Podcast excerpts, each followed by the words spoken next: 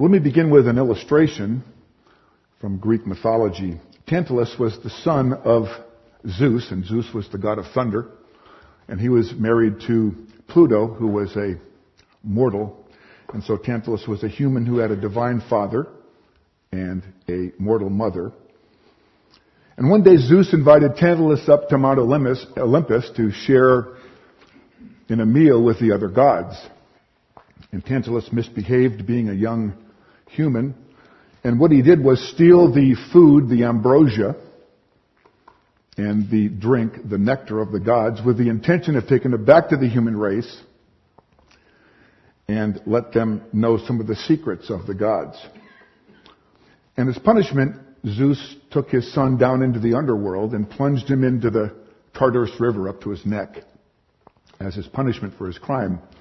And he placed above him a head full with, a branch full with fruit. And every time Tantalus reached up to get the fruit, the branch would move away from his hands.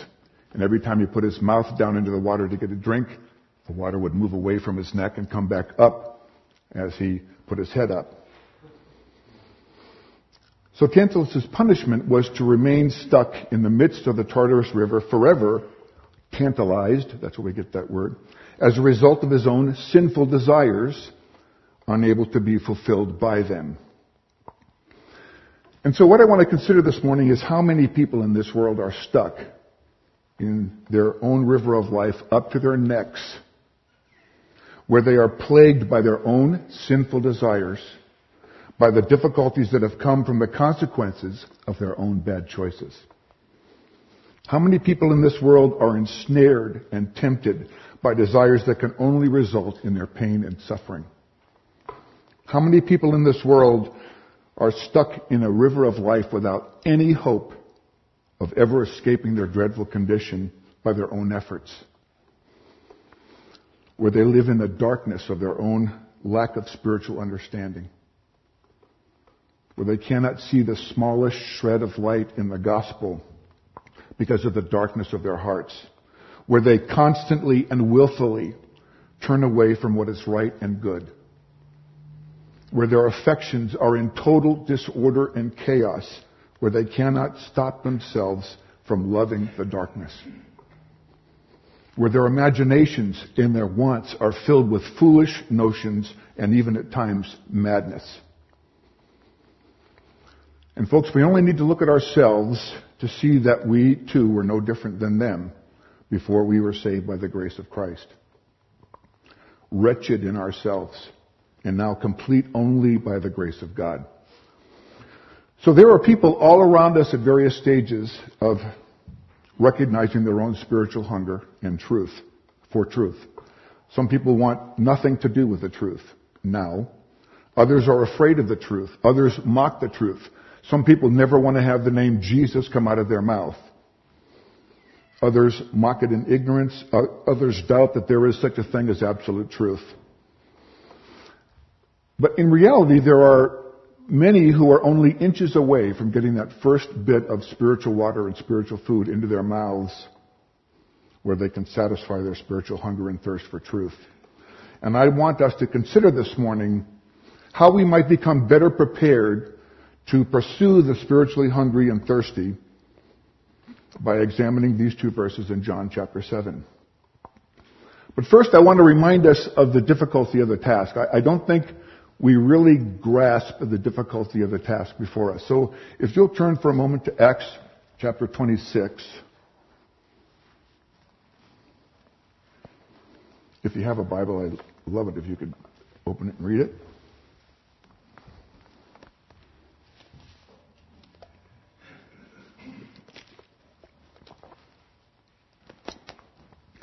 Paul is talking to Agrippa and he's explaining to him what happened to him on the road to Damascus. And he says in verse 15,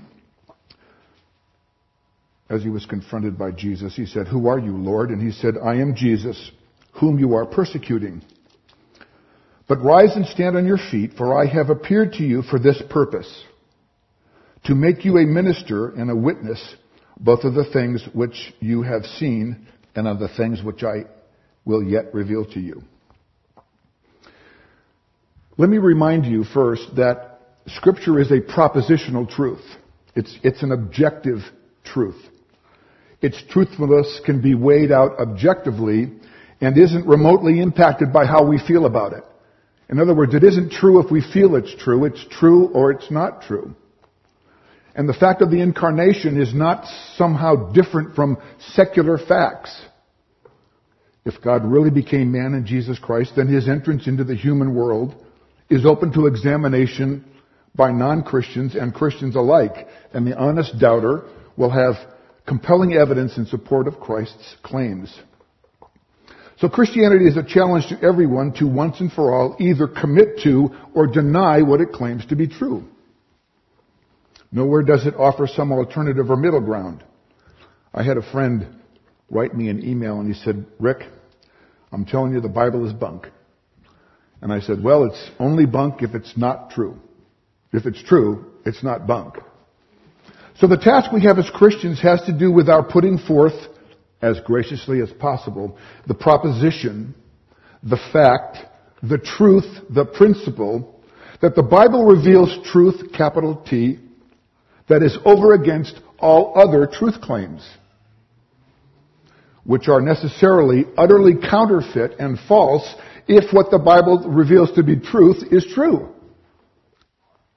It simply doesn't work for us to allow people to pretend to ignore the challenges the Bible makes to everyone's perception of reality. This is the seriousness of the task. So in that first section there in verse 16, he calls Paul a minister, and that's literally an under rower. He's the guy that's at the bottom of the boat doing the rowing. He's doing the work that Jesus has called him to do. And in verse 17 it says, I will deliver you from the Jewish people as well as from the Gentiles to whom I now send you. So Jesus tells Paul he's going to rescue him. He's going to choose him out of. He's going to deliver him from the Jewish people and the Gentiles that he's sending him to, even before he tells him what he wants him to tell them. To let Paul know that this is a message that he's going to need to get rescued from. It's not going to go over well. It's not going to win him lots of friends.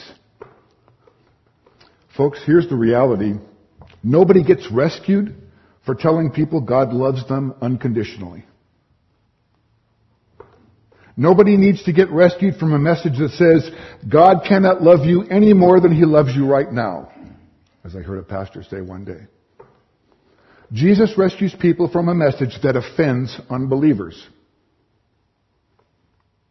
So Jesus was letting him know that he was going to be worn out by the opposition of men and devils because of the message he was preaching. So the issue is, how do we tell them this message with as little offense as possible?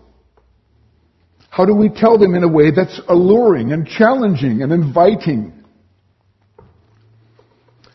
And then he tells us what the message is and why it's offensive. He says in verse 18, I'm sending you to open their eyes to turn them from darkness to light and from the power of Satan to God, that they may receive forgiveness of sins and an inheritance among those who are sanctified by faith in me. So the main clause there is I'm going to send you to open their eyes.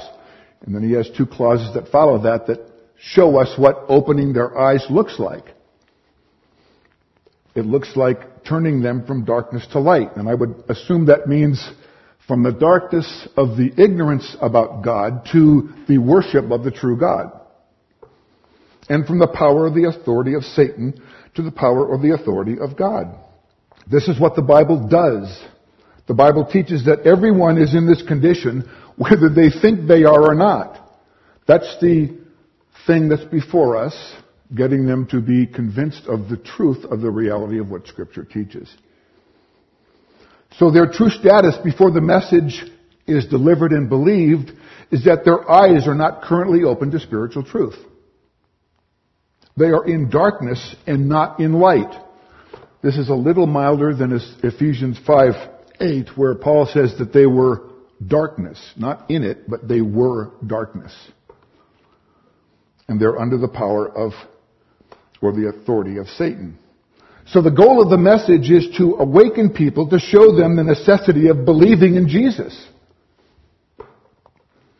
I want you to note that there's no place in the New Testament where Paul sort of flashes his apostle badge and says, I get to say the truth because I'm an apostle no matter how you feel about it.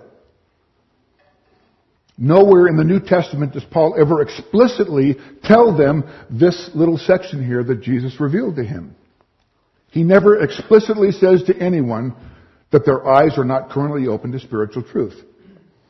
He doesn't ever explicitly say that they are in darkness and not in the light. He doesn't explicitly ever say they are under the power or the authority of Satan. That is the message, but this is the difficulty. How do we share such a truth gently and patiently, as he says in 2 Timothy 2? In humility, correcting those who place themselves in opposition to the truth, so that God will grant them repentance, and so that they may know the truth which they do not now know, and come to their senses which they are not now in, and escape the snare of the devil. How then shall we deal with others about this truth in a way that is both meek and serious? So let's look at John chapter 7 and we'll kind of carry on there.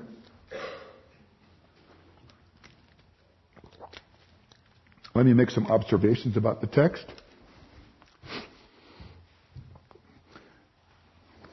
This is a great, great section of Scripture. It takes place during the week of the Feast of Tabernacles. And I'm going to turn there too. You notice in verse 2 now the Jews' Feast of Tabernacles was at hand. And then verse 14 now about the middle of the feast, Jesus went up to the temple and taught. And then in verse 37, on the last day, the great day of the feast, Jesus stood and cried out, saying, If anyone thirsts, let him come to me and drink. He who believes in me, as the scripture has said, out of his heart will flow rivers of living water. So this is also about six months before the crucifixion. Secondly, there, if you look at the, the chapter, you'll see that there is a genuine baffled response among the people as to who Jesus is. There's all kinds of misconceptions and contradictions, confusions, misrepresentations, and philosophical conflicts about who Jesus is. And just like here in chapter 7, some people might believe the truth that we were sharing with them if they first only had all of their questions about Jesus and the Bible and God and evolution answered first in a way that suited their ideals. But I want you to notice that something Jesus does in this chapter. He's not dealing with any of their intellectual questions or misconceptions, contradictions or confusion, misrepresentations. These he sort of answers offhandedly. What he does do is he simply declares himself to be the source of all their spiritual satisfaction without them having to first understand everything that could be known about who he is. Jesus says simply, come to me when you are spiritually thirsty and start drinking. I am the source of your spiritual water. Now think about this for a second. We don't need to know where water came from in order to know that when our throats are parched and we put water in our mouth, we are refreshed. We don't need to know what the chemical properties are of water to know that when we're thirsty, it satisfies us. We don't need to know the different complex states that water takes and assumes at different temperatures to know that it quenches our thirst. And so Jesus says simply, offhandedly, come to me when you are spiritually thirsty and start drinking.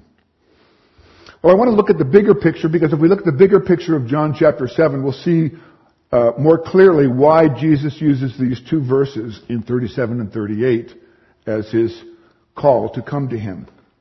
So the big picture is that this is during the Feast of Tabernacles, and it's also called the Feast of Ingathering, the Feast of Jehovah, or the Feast of Booths.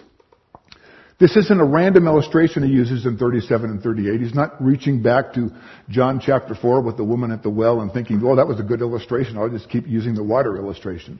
This is extremely deliberate what he's doing. So chronologically, from the Feast of Tabernacles, it began in October 22nd. And from that time forward was the time of the rainy season. And the Jews had a notion that at the Feast of Tabernacles, God makes a judgment that determines how abundant their next year's crops will be and how much water he will use to bless that abundance.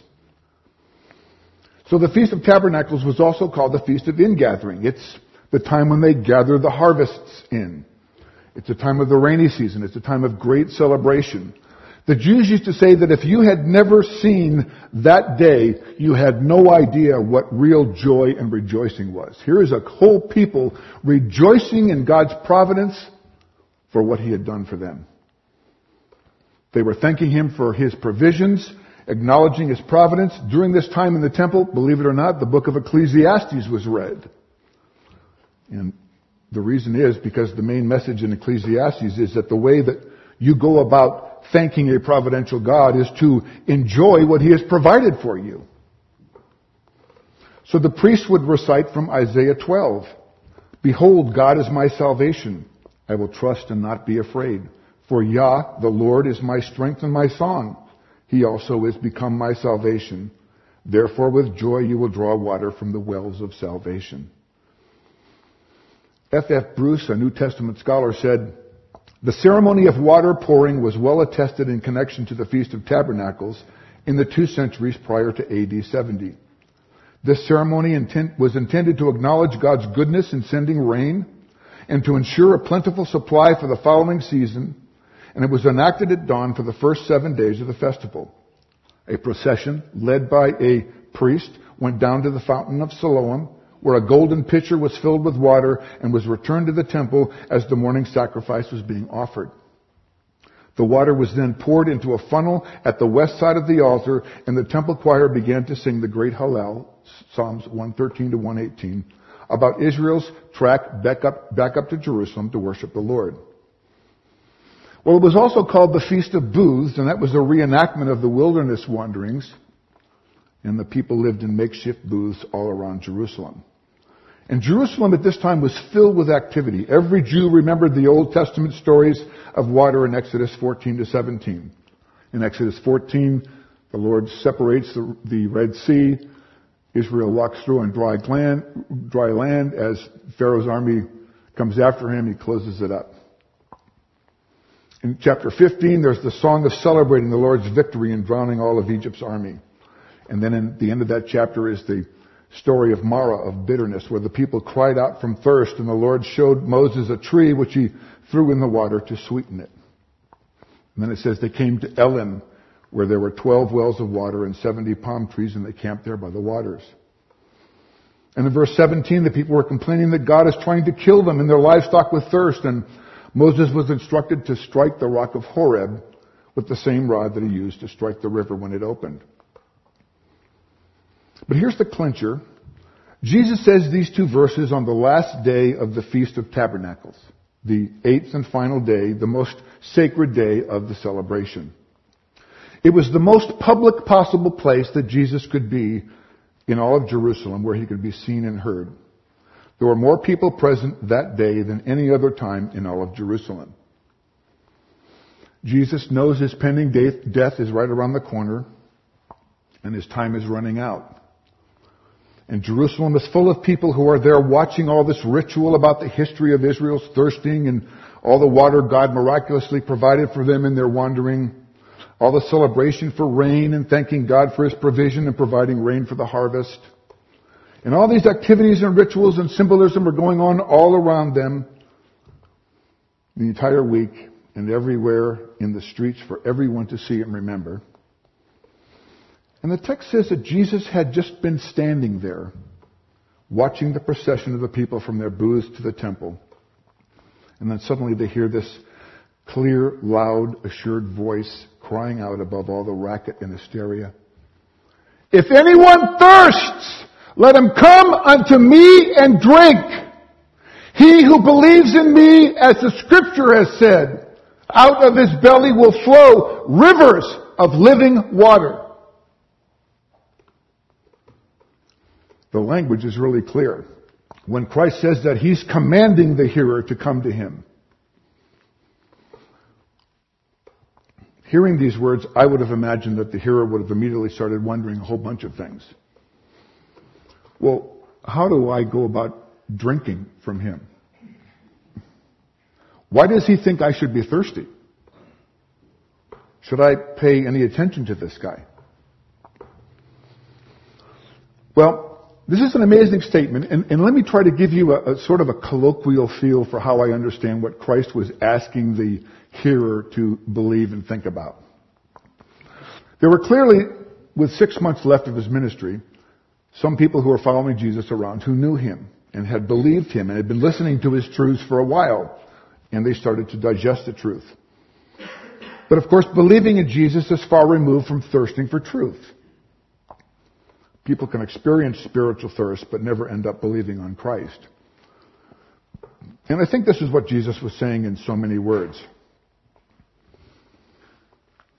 There's no other place to go if you find yourselves in the throes of spiritual thirst, but to me, if you desire to satisfy that thirst.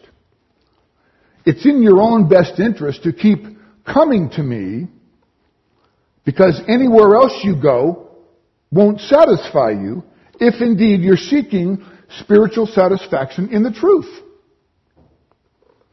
The person who comes to me in genuine faith, he's going to want to always keep drinking from me because he realizes that only the truth can quench your thirst, and I am the truth. And once that truth of who I am has lodged itself into your heart as a confirmed reality, the fullness of that truth will begin to grow in a way that will impact the lives of every person you come in contact with who is generally finding themselves spiritually thirsting.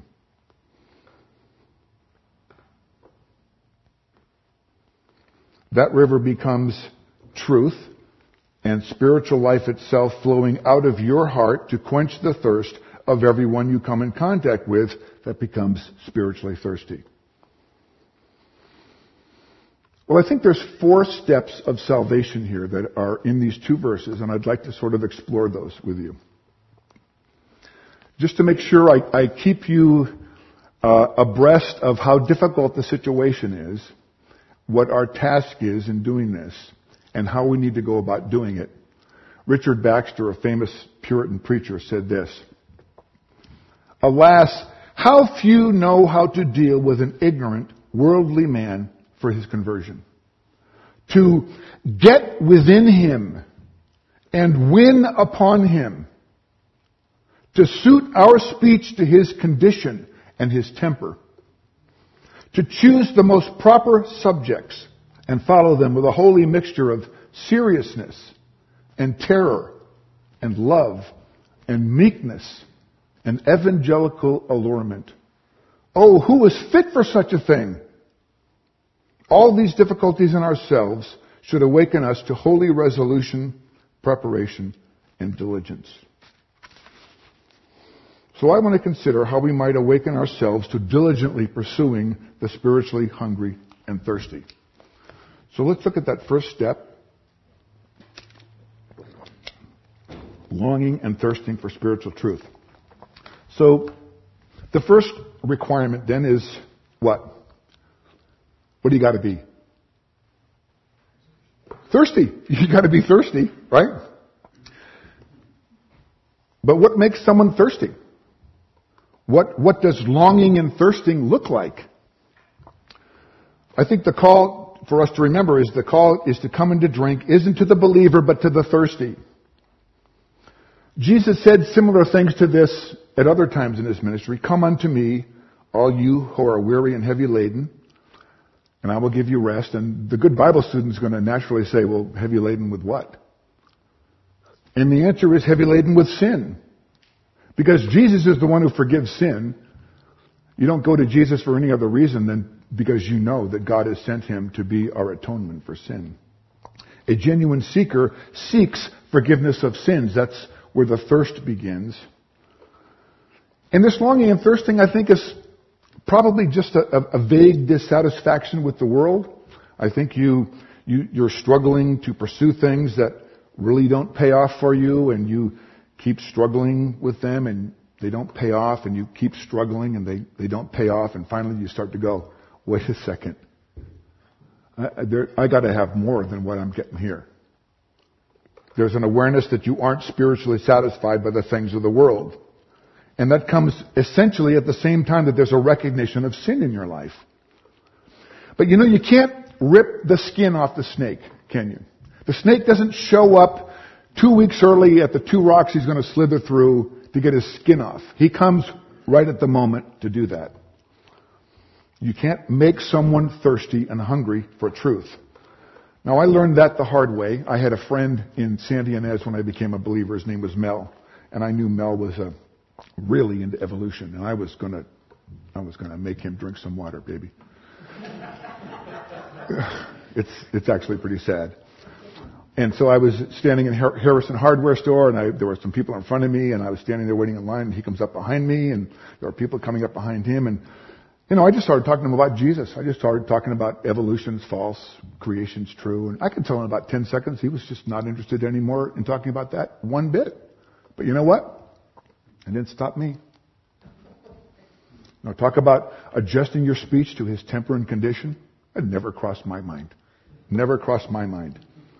And so after I check out, I'm waiting for him and I'm still talking to him about evolution and creation and we're walking out together and it's in San Ynez Valley, it's 110 degrees and I, we're walking up to his car and I'm walking right next to him. I'm just not stopping. I'm just keeping going.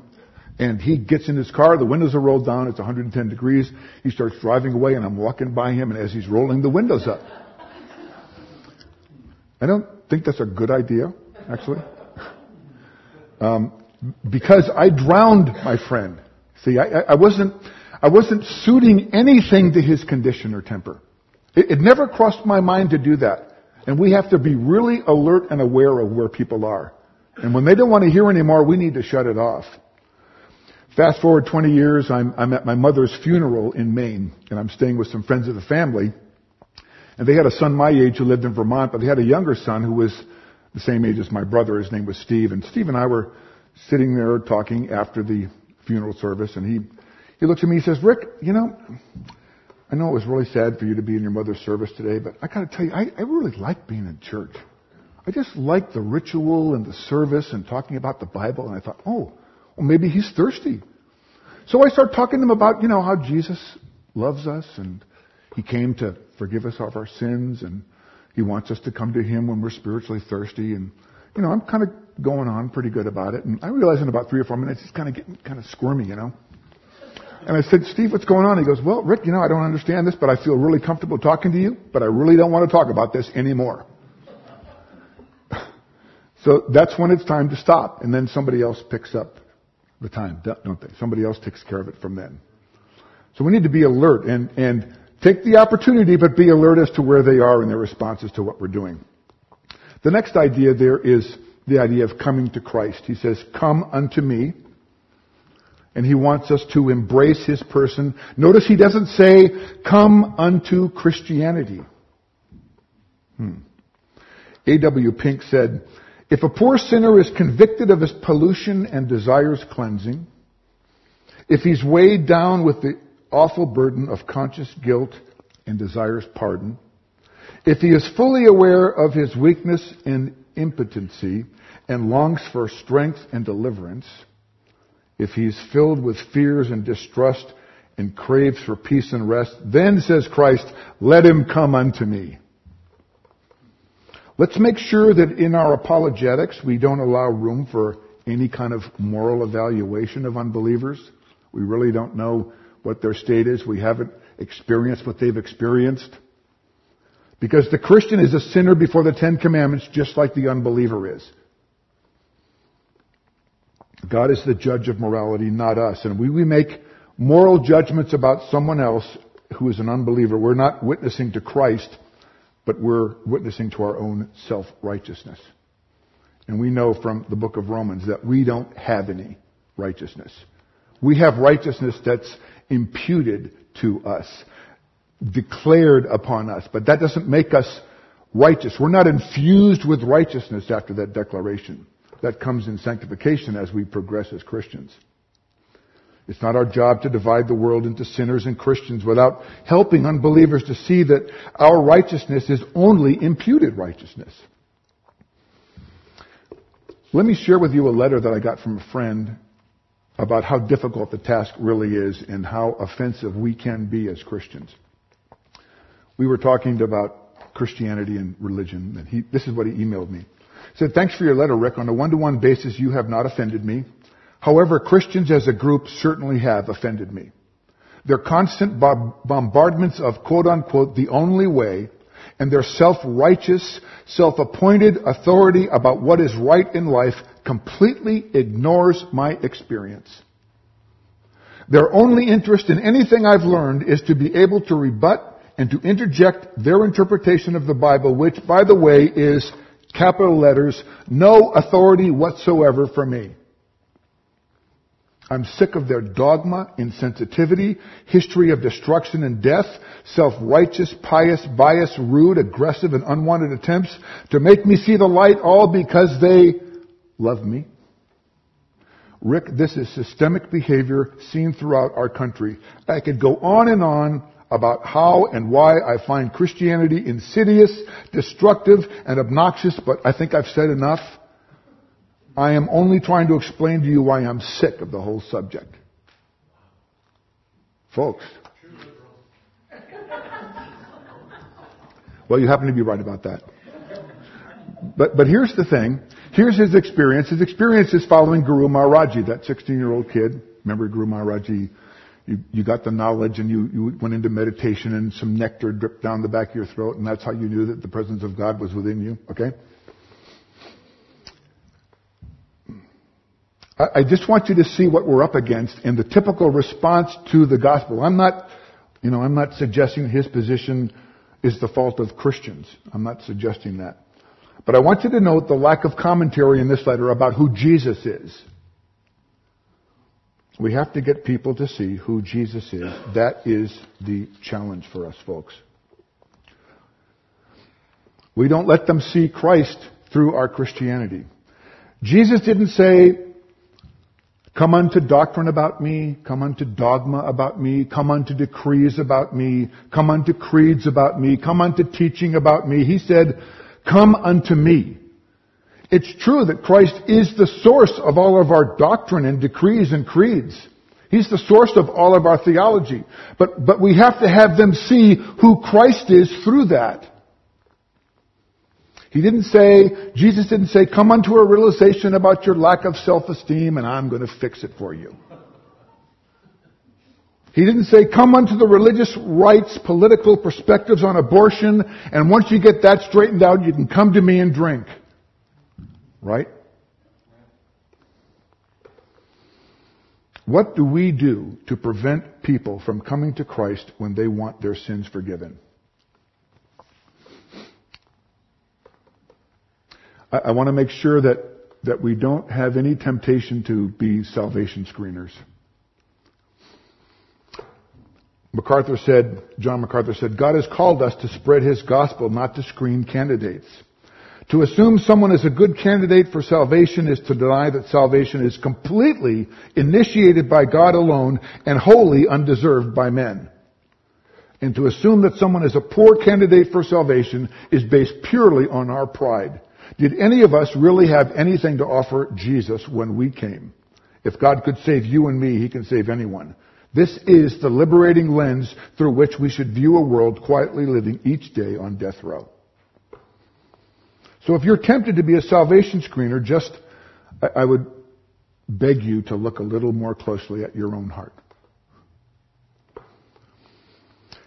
And here's why. Because the, the issue is that the world has, has a Pharisaical view of salvation. That God grades on a curve. And the issue is not whether or not you're spiritually thirsty or who you should go to to become satisfied, but whether or not you are good enough to get into heaven. That's the way the world sees it. Good people get in, bad ones don't, and frankly, we suffer from the same view, folks, a lot of times. And curiously, I found this to be very curious, Everybody always seems to think that they're in the good group. Everybody thinks they're in the good group. And truthfully, if you are a Christian, that means that you saw the truth that you were not in the good group. You see, the reality is when you look through the Bible that sinners flocked to Jesus. I mean, they were busting through to touch his garment so they could heal diseases. And I just want to make sure that we're not doing anything to hinder in any way screening people. So here's what we need to keep before them, I would say. A bare minimum knowledge of the gospel is that you are a sinner, and we all are, and God atones for sin. That's the bottom line. Of course, once you start talking to people about that, we talked about this in our life group. Once we started talking about that, then another question comes up, and that's got to be answered. And then another clarification has to happen, and that's got to be answered. And pretty soon, there's no bare minimum anymore. You're just talking, you're clarifying all the time what the gospel is. And we need to keep two things before them in the gospel. That there is no salvific merit that's going to get them into heaven without Christ. None. None are righteous. No one gets in without the imputed righteousness of Christ that God gives based on faith. No one. And if you do embrace Christ, nothing that you have ever done in the past was ever bad enough to keep you out of a relationship with God. Nothing. We need to watch our biases. I had a, I had a friend at work when I was working down in Eugene. He was a Hispanic guy. You know, I don't get embarrassed too much, but I was embarrassed listening to him talk to me. I mean, it was filthy day in and day out. And I was getting really hard against him. And I started thinking one day, well, what if he comes to me and he says, well, Rick, you know, tell me about Jesus. Well, I'm not going to say, oh, dude, your mouth is filthy. You, I, I can't stand talking to you or being around you. I, I can't tell you about Jesus. Let's take it a little farther. If you've lived in Oregon most of your life, you probably know who Ted Bundy was. He raped and murdered young women in several states. He was connected to at least 36 murders, but some thought he had committed 100 or more. He was executed in Florida in, on the electric chair in 1989 you recall probably, if you're about my age, Jim Dobson having an interview with him before he was electrocuted. And what did he say? He said, Jim, I, I tell you, I have found Christ. He has shown me His mercy. I am saved. And you know that half the country went, oh, dude, that, that, that didn't happen. He, he's, he's way, way too nasty. God, God's not going to extend His grace that far. What about Westley Allan Dodd? Before Westley Allan Dodd was executed by hanging, the convicted serial child killer was given the customary opportunity to say his last words before the court. And he said, I was wrong earlier when I said there was no hope or no peace. There is hope, there is peace. I have found both in the Lord Jesus Christ.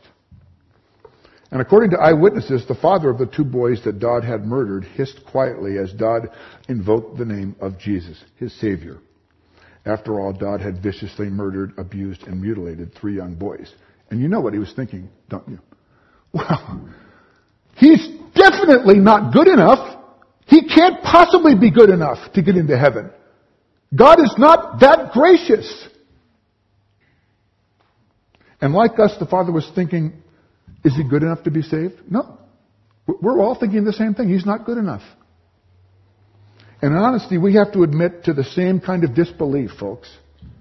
That God would actually turn someone, someone's heart as wicked as Westley Allan Dodd to find forgiveness in his son.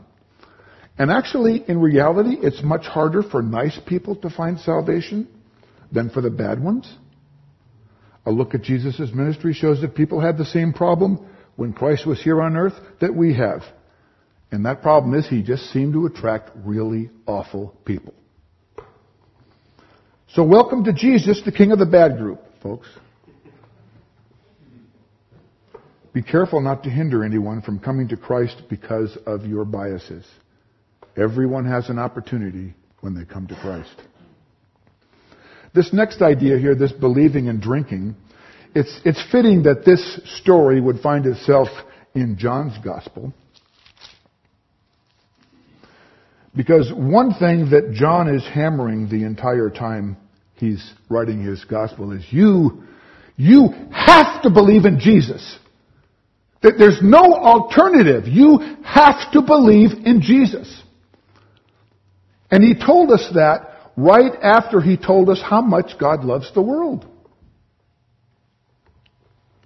We all know 316, for God so loved the world that he gave his only begotten son that whoever believes in him should not perish, but have everlasting life. For God did not send his son into the world to condemn the world. So please don't think for a minute, well, the reason he didn't condemn the world is because he loves the world. No. The reason he didn't condemn the world, Jesus didn't come in to condemn the world, was because the world was already condemned. Sin condemns you. But that the world through him might be saved. Verse 18. He who believes in him is not condemned. But he who does not believe is condemned already because he has not believed in the name of the only begotten Son of God. So Jesus says, once you believe, then come and start drinking. And I think this believing and drinking is, is a huge picture. I think it means receiving truth into your heart and into your life and your mind. It means repenting. It means looking at where you were and seeing it was the wrong place because now you understand what truth is and you're repenting from what you didn't know. It's, it's going to change your entire worldview. Your entire perspective of the world is different now if you acknowledge that God is sovereign in the world. You need to admit your finiteness, that you don't have all the answers. It's really based on believing and trusting in God. You need to grasp who the Messiah is, what, what God was doing for us in the person of Jesus. It, it brings you into a reconciled relationship. It brings you back into the friendship of, of God and being on peaceful, good terms with Him. Believing and drinking means beholding the God man, the, the only unique individual in the history of the world. It means affirming His beauty and His worth. It means believing He is the source of God's mercy to people, the only source of God's mercy to people. Trust that His words are not corrupt, that they are life itself. And as unpleasant as the message is when they hear it, it's the truth. That's the challenge for us. How do we do it in a way that's not offensive? Well, that last step there is the idea of finding satisfaction in the gospel. So we had longing and thirsting, coming to Christ, believing and drinking. And now we're looking at understanding and being satisfied in the gospel. The phrase, out of his belly will flow rivers of living water, is made to him who has done the drinking already. Someone who has come to the river and taken the water in full stream. The gospel causes you to begin to challenge your reality as to how things really are now. Because you, you were incorrect when you were looking at things before. And after a while, it begins to change your perspective of the world. In practical terms, that might look like this. It causes you to seriously consider forgiving those who have wronged you. It makes you rethink the disappointments that you had for years possibly about your bad choices. It makes you content with your lot in life right now. Things are different. Things are changed. You've been reconciled. You believe a truth that you didn't believe before. It makes you reevaluate your need to fix the world the way you thought it should be. It'll cause you to rearrange your perspective of when you were the victim in a really bad situation that had you looking at life the wrong way for years. But more than anything, the gospel will cause you to become confident in God's mercy and grace right now in everyday life. That's what, that's what it means to get the understanding and to, and to live within the gospel. There's real satisfaction that gets demonstrated in your life that comes with knowing the truth. There's a peace that overrides the circumstances of your past. And that is what Ted Bundy said he was acknowledging and that's what Westley Allan Dodd was acknowledging, and that's what Karla Faye Tucker was acknowledging. If you don't know who Karla Faye Tucker was, she was the first woman executed in Texas in 154 years.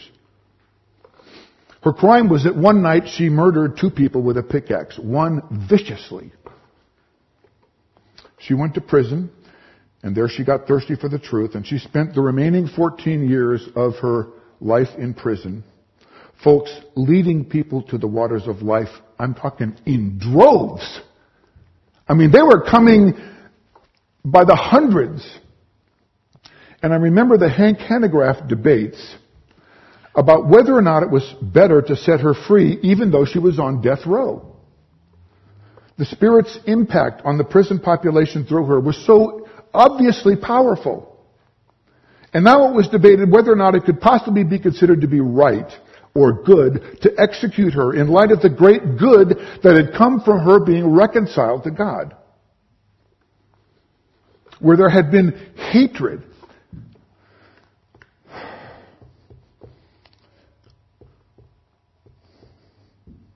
and bitterness and anger and rage in her heart. There was now a, a sweet, beautiful, caring, thoughtful woman. And nobody could understand it. None of the prison officials could understand what was happening. So the question then is, what do you do with someone who winds up in prison because of the horrible choice they made to murder two people one night in their bitterness and anger and rage? What do you do with someone that becomes that reconciled to God? Whose whole perspective on life has obviously been radically changed for the better because they found Christ. You know, there's, there's something else that goes along with satisfaction in the gospel. Do you think Karla Faye had any regrets that day of her execution? My guess is that she didn't. Because that's what this understanding and being satisfied in the gospel ultimately leads to.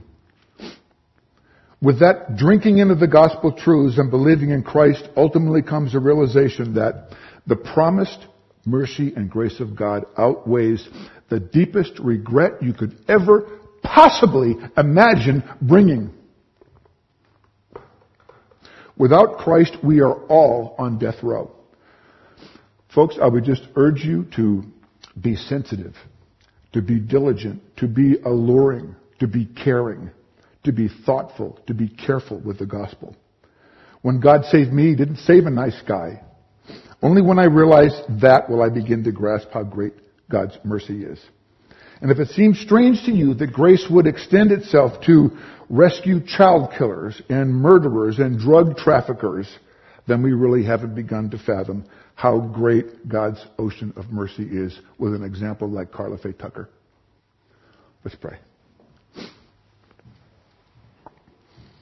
Father, you are good and gracious and merciful.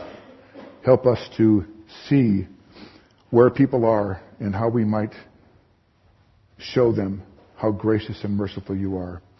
Father, bless morning to us more clearly and more carefully in the songs that we sing as we lift up your name and praise you in Christ's name. Amen.